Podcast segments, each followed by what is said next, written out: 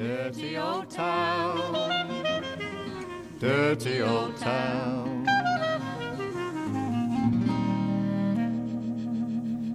Hej och välkomna till Radio åt alla. Eh, välkommen till Malmö valspecial. Eh, idag ska vi prata om valet. Idag är det den 30 september. Det var val för fyra dagar sedan väl? Ja, det borde vara fyra Eh, ja. dagar nu. Det har, det har varit val under en lång tid, Ja. men i, för fyra dagar sedan tog det slut. Ja. Jag heter Fredrik och jag sitter här med Erik. Ja. I, i kör den här gången.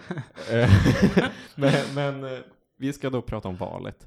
Eh, och eftersom att eh, vi är en Malmöfokuserad podd så kommer vi prata om valet i Malmö. Men det finns ett annat litet gäng som tänker prata om valet nationellt senare. Men det känns som att man inte kan prata om årets val utan att diskutera lite det som händer nationellt just nu. Eh, och det som händer kan man väl sammanfatta till att det är väldigt jämnt mellan Alliansen och eh, de rödgröna eh, och att SD ligger där någonstans i mitten och suger upp röster från båda håll. ja, alltså det vi kan se är ju liksom att vi har ju hamnat i ett läge där dels har vi inte varit det här, alltså det slog som inte ut åt något håll riktigt.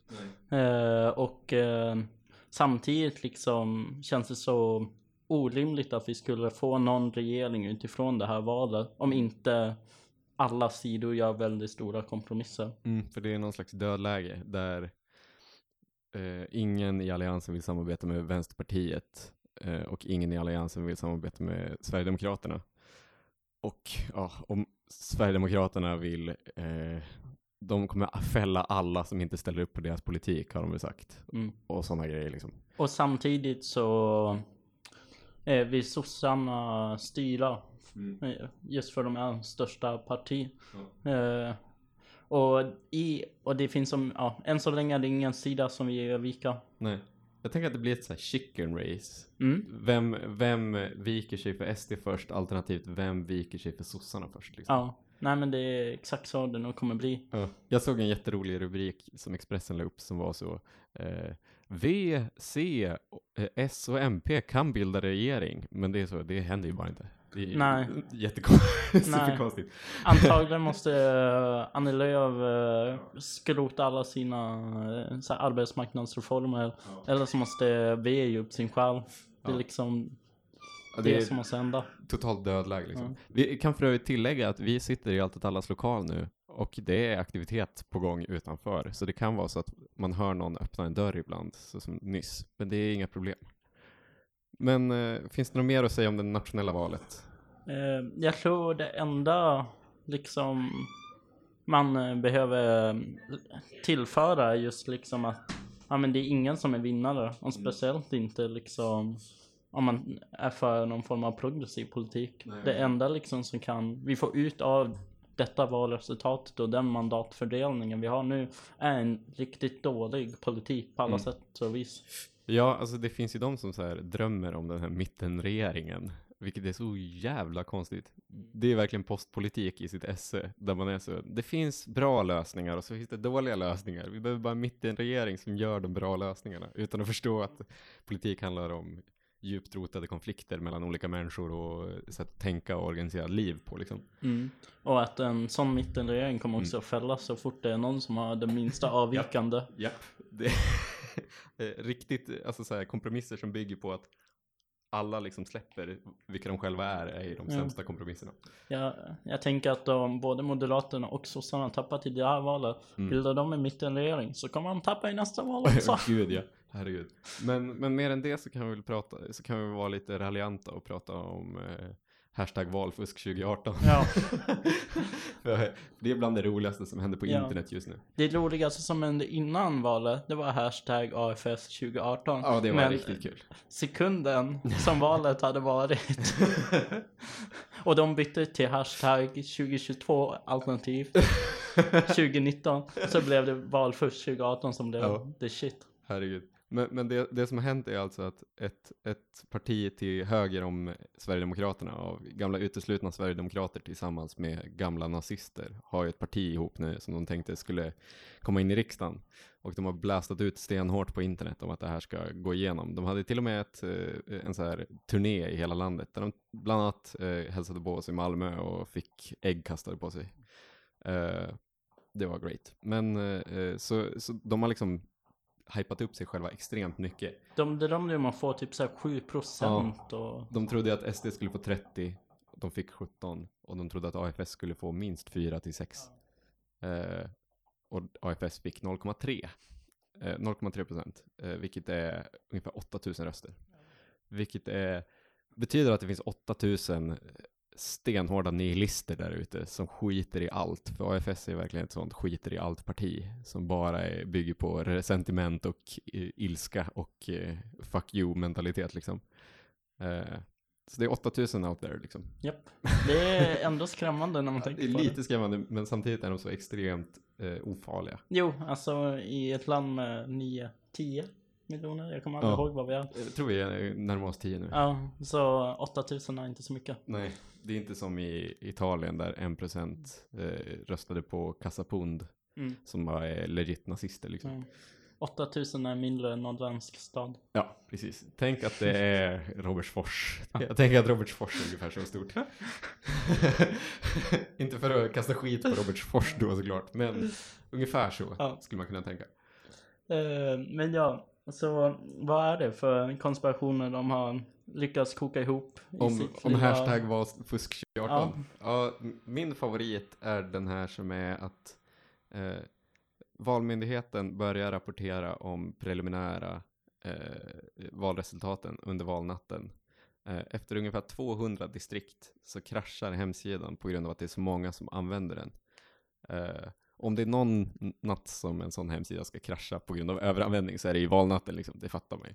Eh, Så den kraschar vid ungefär 200 mandat. Och, eh, och när det är på den, vid den tiden så ligger SD kring 27 procent tror jag det var. Mm, 27. Och det är ju för att det då har gått in 200 distrikt, små distrikt, Ja. där SD är ganska överrepresenterade. Av skäl jag inte vet. Det kan vara vad som helst i stort sett. Ja, men det är Men- ju liksom mindre orter ute på Ja. landsbygden. Det var, jag tänker att det är liksom C och SD-orter Mm. främst. Verkligen. Men så, så det händer. Hemsidan kraschar.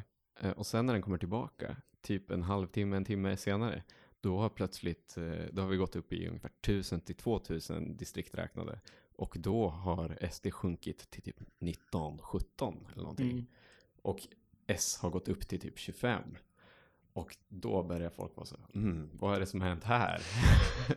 det, min favoritgrej med den här teorin är då alltså att eh, Valmyndigheten fuskar ner SDs röster men fuskar upp S röster under den här kraschen. Eh, vilket är väldigt konstigt eftersom att det är inte som att Valmyndigheten slutar rapportera sina resultat bara för att hemsidan som går att komma åt utifrån Nej, går för, ner. för det gick ju att komma in liksom via SVT Ja, och för de har en andra. direktlänk. Och så här, jag har väldigt svårt att tänka mig att det är väl, eh, inte är oerhört många människor som överser den processen när siffrorna tickar in liksom. Jo. Också alla kommuner Ja. som det tickar in från. Ja. Och, ja, och så här, varför skulle man behöva en krasch? Om, Ja. om det är så att Valmyndigheten nu kan sänka SD och höja S eh, Eh, i, i realtid, varför behöver de då en krasch för att göra det? Då kan de ju bara låtsas som att det är så att, åh, nu normaliserar det ut sig. Ja. Eller, eller för den delen bara gjort det innan. Ja! Liksom varför ens föra in 27% från början? Någon praktikant som har fått order om att fuska liksom, som bara fuckar upp det och så bara kommer Stefan Löfven, springer ner från Rosenbad. Vad fan sysslar du med? Har du börjat räkna? Praktikanten bara slår, stäng, drar ut kontakten på datan liksom. Mm. Och Stefan Löfven pekar med hela handen och skriker nu fixar ni det här. Eh, Ja. det finns de som tror att det var det som hände i alla fall. Mm. Men eh, en annan underbar konspirationsteori, det är ju just att man har eh, uppmanat folk till att inte klistra igen kuverten. Mm. För valsedeln läggs ju i kuvert som man sen Ja, många klistrar igen det, en del bara viker in den här lilla flärpen. Mm. Och det roliga är ju då att då har de börjat sprida en konspiration att det var valförrättare i massa små distrikt runt om i Sverige som gick runt och sa att man inte skulle klistra igen. För att då skulle det finnas en möjlighet för dem att byta ut valsedel Mm. under rösträkningen. Men ja. Men, men eh, för det första, är du en som slickar igen din valsedel eller inte? Jag har faktiskt en som slickar igen min Jag också valsedel. faktiskt. Ja. Så du och jag har inte utsatts Nej, för nej, valfusk. Men, men man kanske borde skala, eh, tänka lite större och fundera kring hur stort behöver det här valfusket vara för att det ska märkas liksom? Alltså en procent Mm. eh, av sju av 7,5 miljoner. Ja, Det är ju det är typ 77 000 borde väl vara. ja, Ja.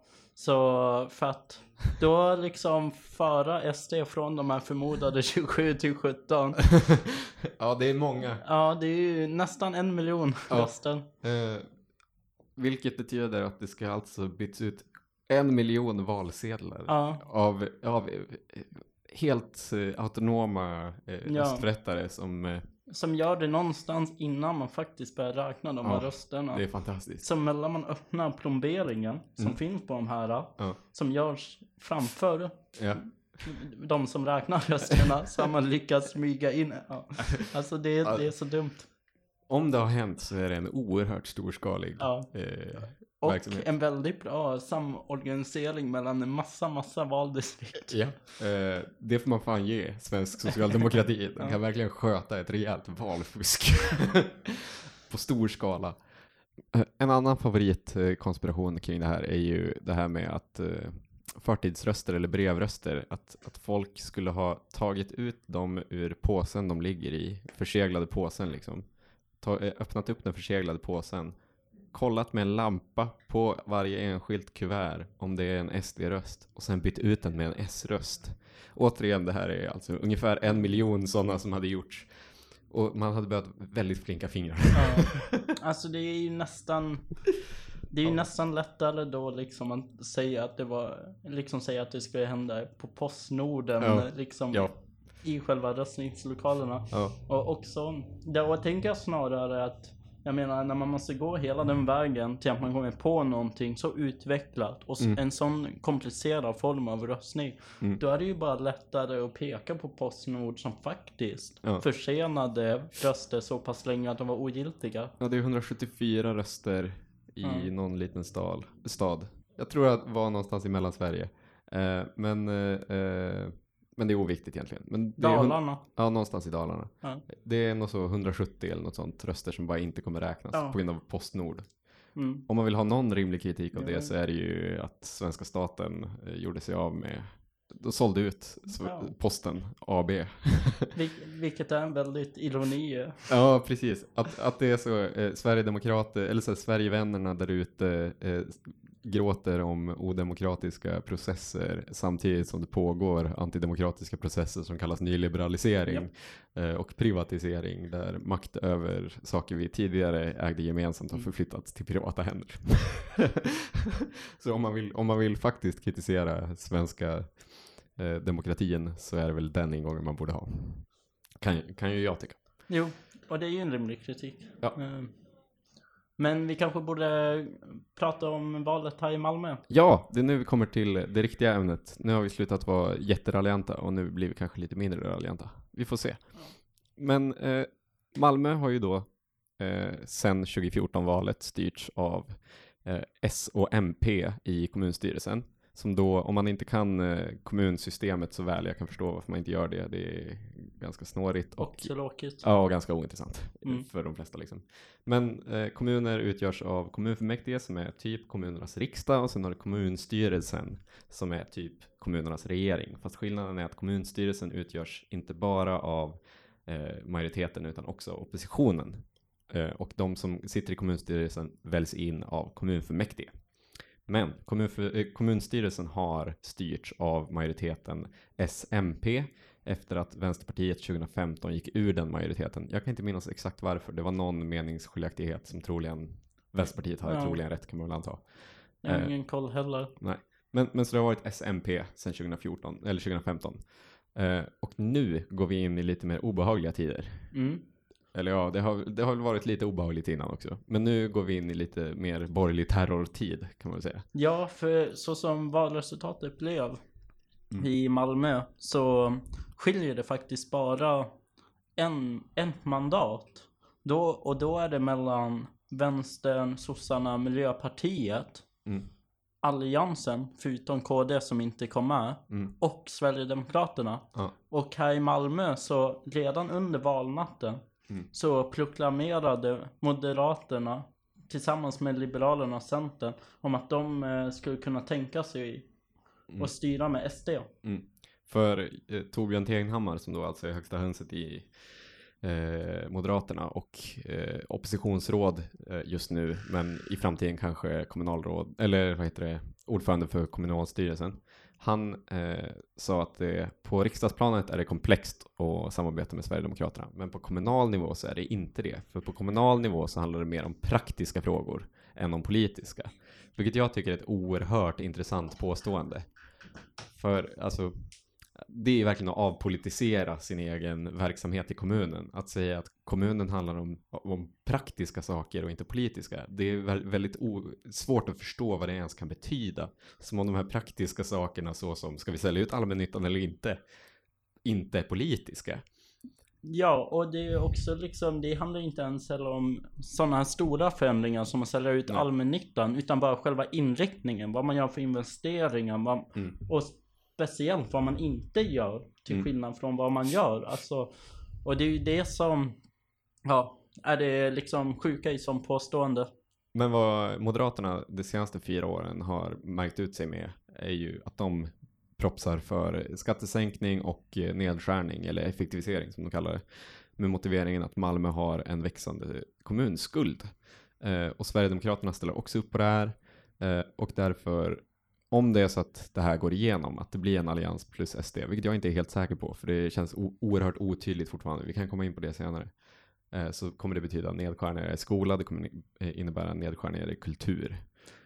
Ja, alltså, det det, det, alltså vi kan ju titta tillbaka till andra gången vi har haft, ja men som på nationell plan när vi har haft alliansen, eller när vi har haft, alltså i kommuner också, eh, alliansen, då det vi får, ju vi får nedskärningar, men vi får också, paradoxalt nog mot vad de säger, också ett betydande budgetunderskott. För Ja. det är inte så att, ett, att de inte har några investeringar, Nej. utan det är snarare att de bara lägger investeringar på sånt som liksom främjar deras väljare och Ja. de själva.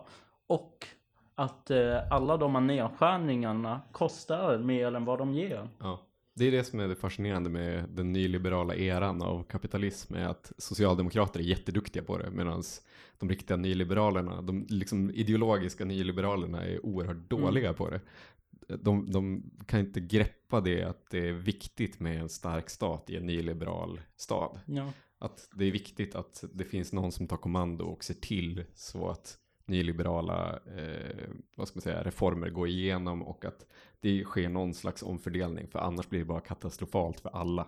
Det blir, inte, det blir liksom inte bättre ens för dem som det är ämnat att bli bättre för, alltså de rika.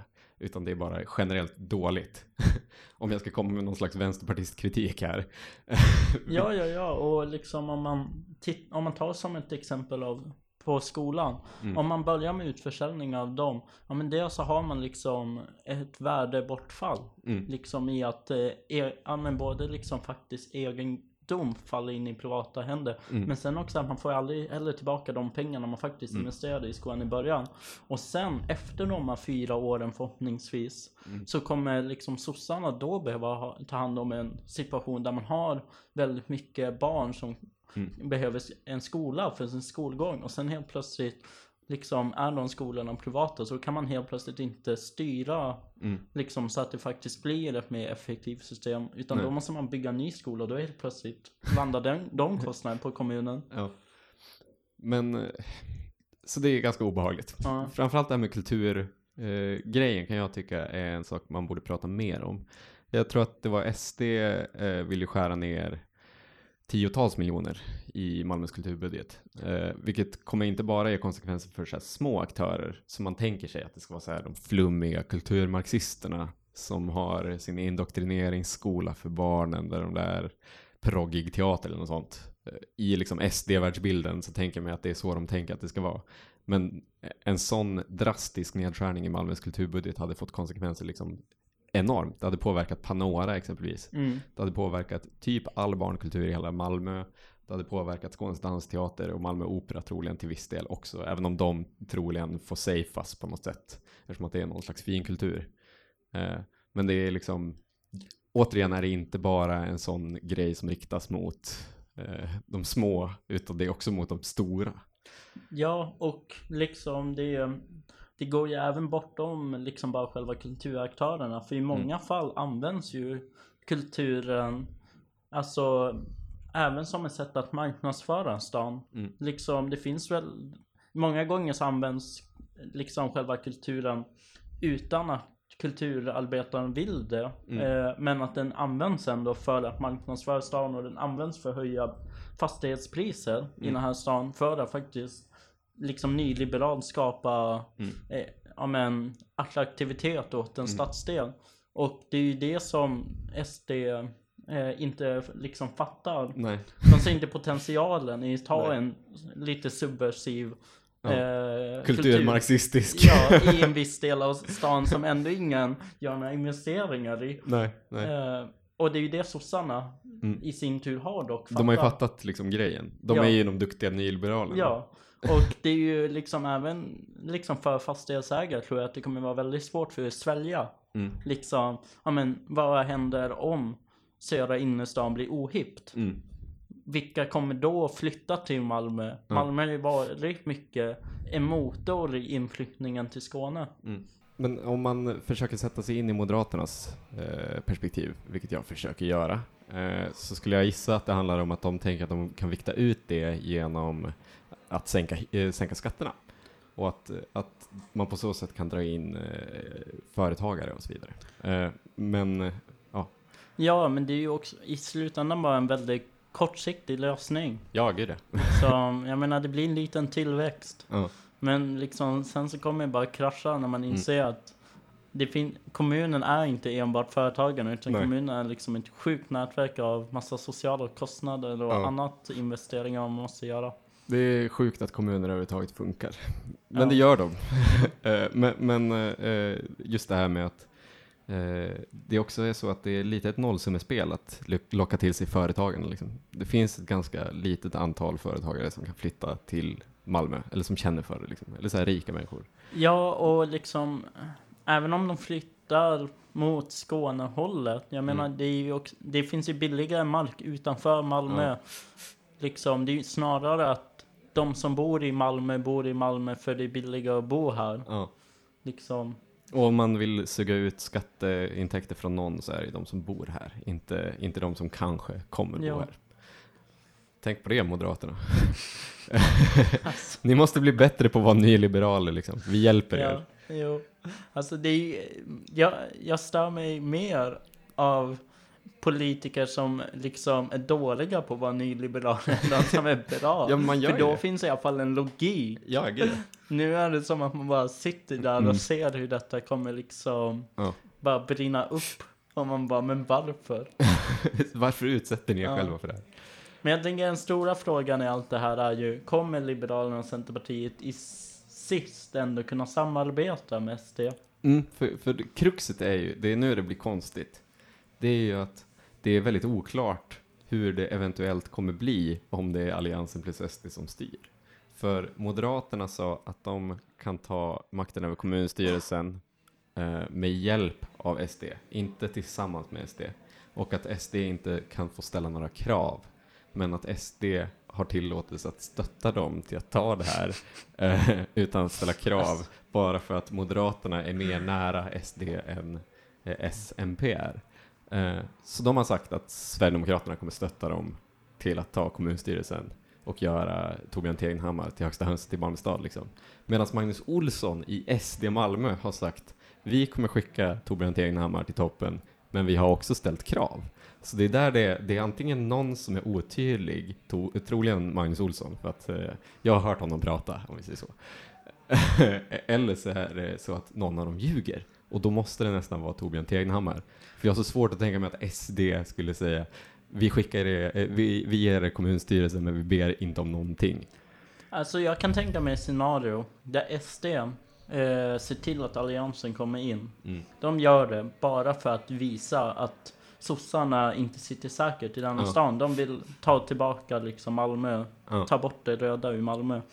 Men jag kan lika också tänka mig scenario att så fort Alliansen försöker lägga en budget som inte har SD-inflytande så Ja. kommer SD också fälla den. Mm. Och sen kommer det bara utbryta politisk kaos i den här stan. Mm. Och det, ja, det har det gjort förr. Det, så var det ju när Vänsterpartiet gick ur Ja. samarbetet. Så politisk kaos är inte helt nytt, men det här känns på en annan skala liksom. Ja, för här känns det som att detta, att Malmö är det faktiska Borås i det Mm. avseende att Malmös liksom mandatfördelning speglar ännu bättre riksdagsvalet. Ja, för Borås förra valet återspeglade väldigt väl mandatfördelningen i riksdagen. Eh, men nu är, nu är vi fan bäst på det. Ja, och liksom exakt samma problem som kommer vara i riksdagen Ja. med att bilda en regering kommer vara i Malmö med att försöka bilda en kommunstyrelse. Ja. Men, men vi får veta lite mer den 3 oktober, då första kommunfullmäktige efter valet är. Och sen kommer vi få veta lite mer, jag tror det är i november då budgeten ska läggas. Och det kommer vara ett ganska kritiskt möte tror jag. Mm. Jag kommer vara på båda. och bara ta in eh, stämningen. Jag gissar att det kommer vara eh, eh, mycket nya Sverigedemokrater som just kommit in som säger konstiga saker. Ja, det kommer vara fruktansvärt Det att var, se. ja, jag, jag minns kommunfullmäktige-möten då Jörgen Grubb, som då och troligen till viss del nu fortfarande är högst upp i SD Malmö, satt och skruva på sig när nykomlingar i partiet sa dumma saker i Mm. kommunfullmäktige. Riktigt roligt. Och de är ju as, eh, men också roliga as. Ja, jag undrar om det är någon som kommer vara... Åh, nu har jag glömt bort namnet på... För SD hade en kandidat i eh, Västerbottens landsting. Ja, ja. Cannabiskillen. Nej, inte cannabiskillen, Okej. utan han med eh, eh, porrbutiks-skägget. Just det. Japp. Mm. Eh, han, i alla fall, han sa ju saker som var alltså, antisemitiska och Mm. också uppmanade till Alltså var hets mot folkgrupp. Och Mm. han blev ju också polisanmäld för de uttalandena. Mm. Men och han blev ju till slut utkastad ur SD på grund av allt det här. Mm. Men det känns som varje ny batch av SD på kommunnivå speciellt. Liksom är ju verkligen så här sådana som har slinkit igenom alla Mm. kontroller. En, en potentiell politisk vilde av rang liksom. Japp. Eh, vi får se om det blir så i Malmö också. Eh, men ska vi gå vidare till det sista samtalsämnet som är att titta på hur röstandet har sett ut geografiskt i Malmö. Vilket är ganska spännande, för Malmö är en ganska splittrad stad rent ekonomiskt, men också i hur vi röstar. Eh, vilket troligen inte undgått någon med tanke på att olika högerdebattörer just nu konspire- har konspirationstankar om att man i förorter i Stockholm och Malmö eh, lär sig från skolan och man blir uppmuntrad av någon slags ond ledare om att man ska gå och rösta på sossarna. Bara för att sossarna har en hög procenthalt i vissa väldigt fattiga områden.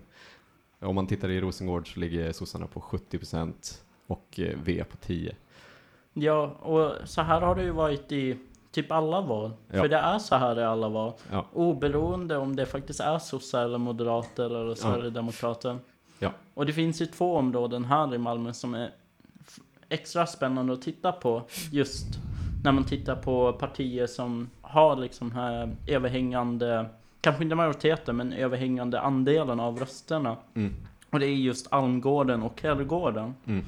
Och de här två eh, valdistrikten eh, ligger kloss i kloss med varandra. Det är bara en gata som delar Ja, dem liksom. vad är det? Inre ringleden som Ja. skiljer dem mellan. Då Almgården utanför och Herrgården innanför. Japp. Så Herrgården ligger närmare Rosengård och Almgården är stenkast bort. Ja. Kan man säga. Eh, och då är Herrgården, jag tror 70, ja, 70-80 procent socialdemokrater och Almgården är 40 procent sverigedemokrater. Ja. Eh, och eh, Sverigedemokraterna gillar ju att ta upp Almgården som någon slags exempel på eh, hur det är att leva nära, liksom, vad ska man säga, utanförskapsområdena som de säger. Eh, men i verkligheten så är det väl mer komplext än så, för det är inte som att Almgården är utan sina egna problem liksom. Nej, och det är inte heller, jag skulle inte heller säga att kopplingen mellan Almgården och Herrgården är så stor. Just Nej. på grund av denna enorma motorfartsled som Ja. skär igenom de här två områdena. Ja. Så om man tittar snarare på de områden som ligger nära Herrgården så ser man, ja men de röstar också Socialdemokraterna. Och tittar man de som ligger nära Almgården, Mm. Då är det snarare Moderaterna än Mm. Sverigedemokraterna. Men att det är snarare en, en skillnad i liksom ens politiska Mm. riktning än att det faktiskt har så mycket Men, eh, men båda är väldigt fattiga områden och eh, vad man kan säga om varför folk i förorter och så vidare röstar på Socialdemokraterna så kan man väl härleda det till klass ganska stor del. mm. Eh, kan man väl gissa att om man är fattig så röstar man på partierna som företräder de fattiga, alltså S och V. Eh, och sen har det också troligen ganska historiska skäl av att Socialdemokraterna och Vänsterpartiet faktiskt är i de här områdena och verkar och gör saker varje dag istället för att bara titta in där ibland. Eh, och i, som i vissa fall, typ Moderaterna är nog nästan aldrig där. Eh, och sen finns det också historiska skäl troligen i att det är människor som flytt och då har släppts in av en socialdemokratisk regering som öppnat dem eh, eller välkomnat dem med öppen famn liksom. Och då kan man ju respektera varför man känner en viss lojalitet till det liksom. Det hade jag också gjort. Eh, Ja, och det här är faktiskt inte unikt för, alltså, jag menar, det är också befängt att säga att det är så många som röstar på Sverigedemokraterna i Almgården för de ligger nära Herrgården. Mm. Om man tar en annan stadsdel, Limhamn, Mm. där finns det ett område som har 30% Sverigedemokrater Mm. som ligger eh, ute som en liten ö i Limhamn där alla eh, områden som eh, gränsar till det här valdistriktet de röstar snarare med i en hög majoritet på Moderaterna. Mm. Och där är den enda skillnaden att de som röstar på Sverigedemokraterna de bor i hyreshus medan de som röstar på Moderaterna bor i villor. Ja. Alltså det är den skillnad man kan se mellan de områdena. det är, eh, jag vet inte vad, vad man ska dra för slutsats av det. Nej, det alltså är, jag tror inte det finns liksom en slutsats att dra. Det är jättemånga faktorer som Ja. påverkar. Det är ju inte enbart hur man bor utan det är också vad man liksom har för inkomst och liksom allt möjligt. Och det finns liksom jag tror inte det finns något skäl till varför man röstar. Det, jag tror att en, en stor del av det är bara för att man bor med, bredvid andra människor som röstar på visst sätt. Mm. Varför röstar jättemånga på Möllan, Vänsterpartiet? Ja. Jo, för det är för att det är så pass många som gör det så man börjar hänga ut liksom vänsterpartiflaggor och fönster och så. Och helt plötsligt, man med i skiten. ja men helt plötsligt börjar man leva i en filterbubbla. Ja. Man bara ser massa vänsterpartistflaggor. Alltså, Ja. jag tror att om man bara rör sig inom ett litet område då är det lätt att liksom följa in i hur andra röstar i det området. Mm. Och det är ju ganska härligt. I Ja, ja, jag I Mallans fall är ju det väldigt härligt. Ja, jag tycker det är underbart. Eh, men eh, ja, så man kan liksom inte dra några höga växlar i vad allt det här betyder. Men det är, det är kul i alla fall. Ja, Just den här lilla cancersvulsten av eh, vänsterpartister som är Möllan. jo. Som är en del av distriktet Malmö västra. Men, eh, men egentligen borde tillhöra östra. Men som Jo. liksom sticker in som någon... Man har gjort någon konstig utskärning av Malmö Ja. Östra. Vilket är väldigt konstigt. Jag Ja. förstår inte varför, men det har gjorts. Eh, och det ser kul ut. Och den är blodröd. 40 procent eh, på Möllan liksom. Eh, röstade V. Mm. Vilket är ball. Men ja, det känns som att det här är en lite deppig podd på något sätt. Men jag väljer att se möjligheter. Ja, alltså jag tänker liksom, om man tittar på hela Malmö som stor, Mm. så ser man, ja men i centrum, där är det rött. Mm. Ända liksom, ja men, det, det sträcker sig ut mot Rosengård, Mm. he, liksom hela vägen till inre ringleden.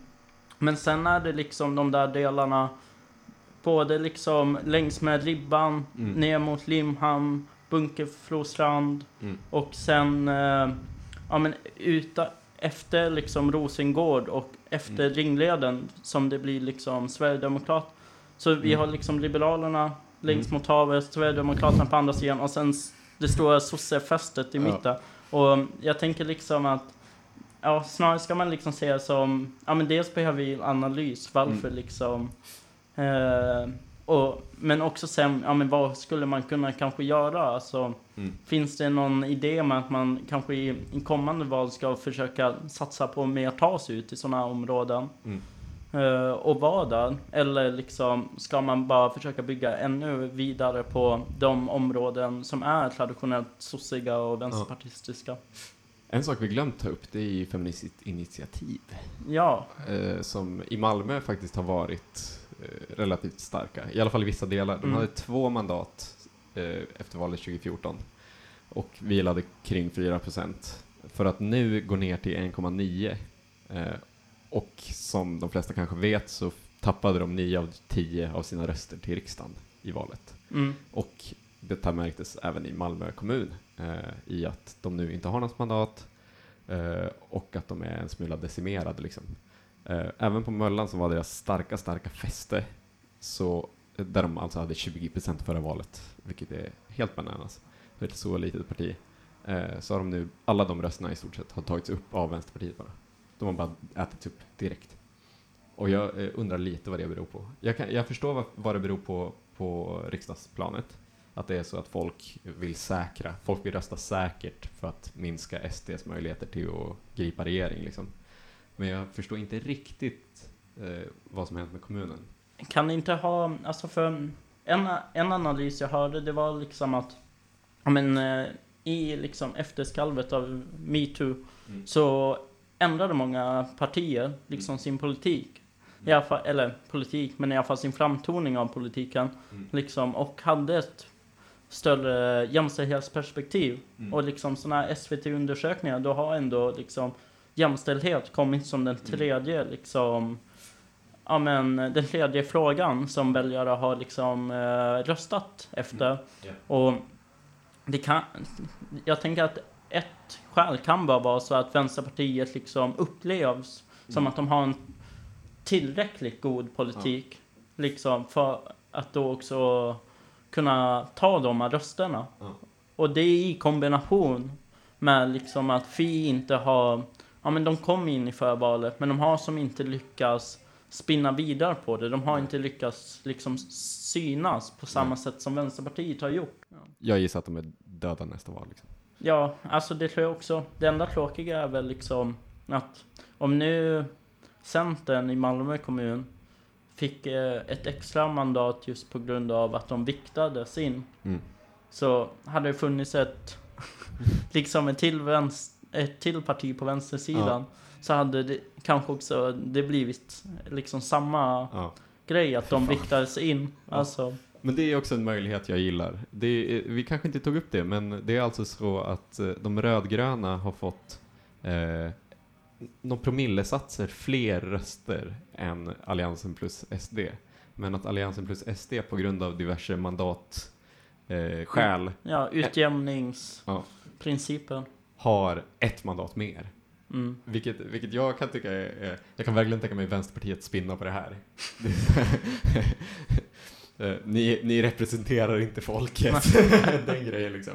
Eh, jag vet inte om vi ska vara med på den grejen som alltid alla. Men, men det är ändå eh, en möjlighet. Ja. Jag vet inte riktigt vad man... Är det är ball i alla fall. Ja, Det är lite USA liksom. Man känner Jo. sig lite, lite större. ja lite mer internationellt. Ja, verkligen. Eh, Jag tror inte vi har något mer att säga. Nej. Det här har blivit ganska långdraget. Ja, Och lite deppigt, men också lite peppigt. Och lite kul om AFS. Och valfusk 2018. ja. Alltså högertroll. Det är de bästa trollen. Ja. Eh, så då säger vi hej då och tack och så eh, ska ni lyssna på nästa podd som kommer handla om det nationella valet. Som troligen kommer vara lite mer allmängiltigt än det här ganska nördiga avsnittet. Hej då! Hej då! Dirty old town. Dirty old town.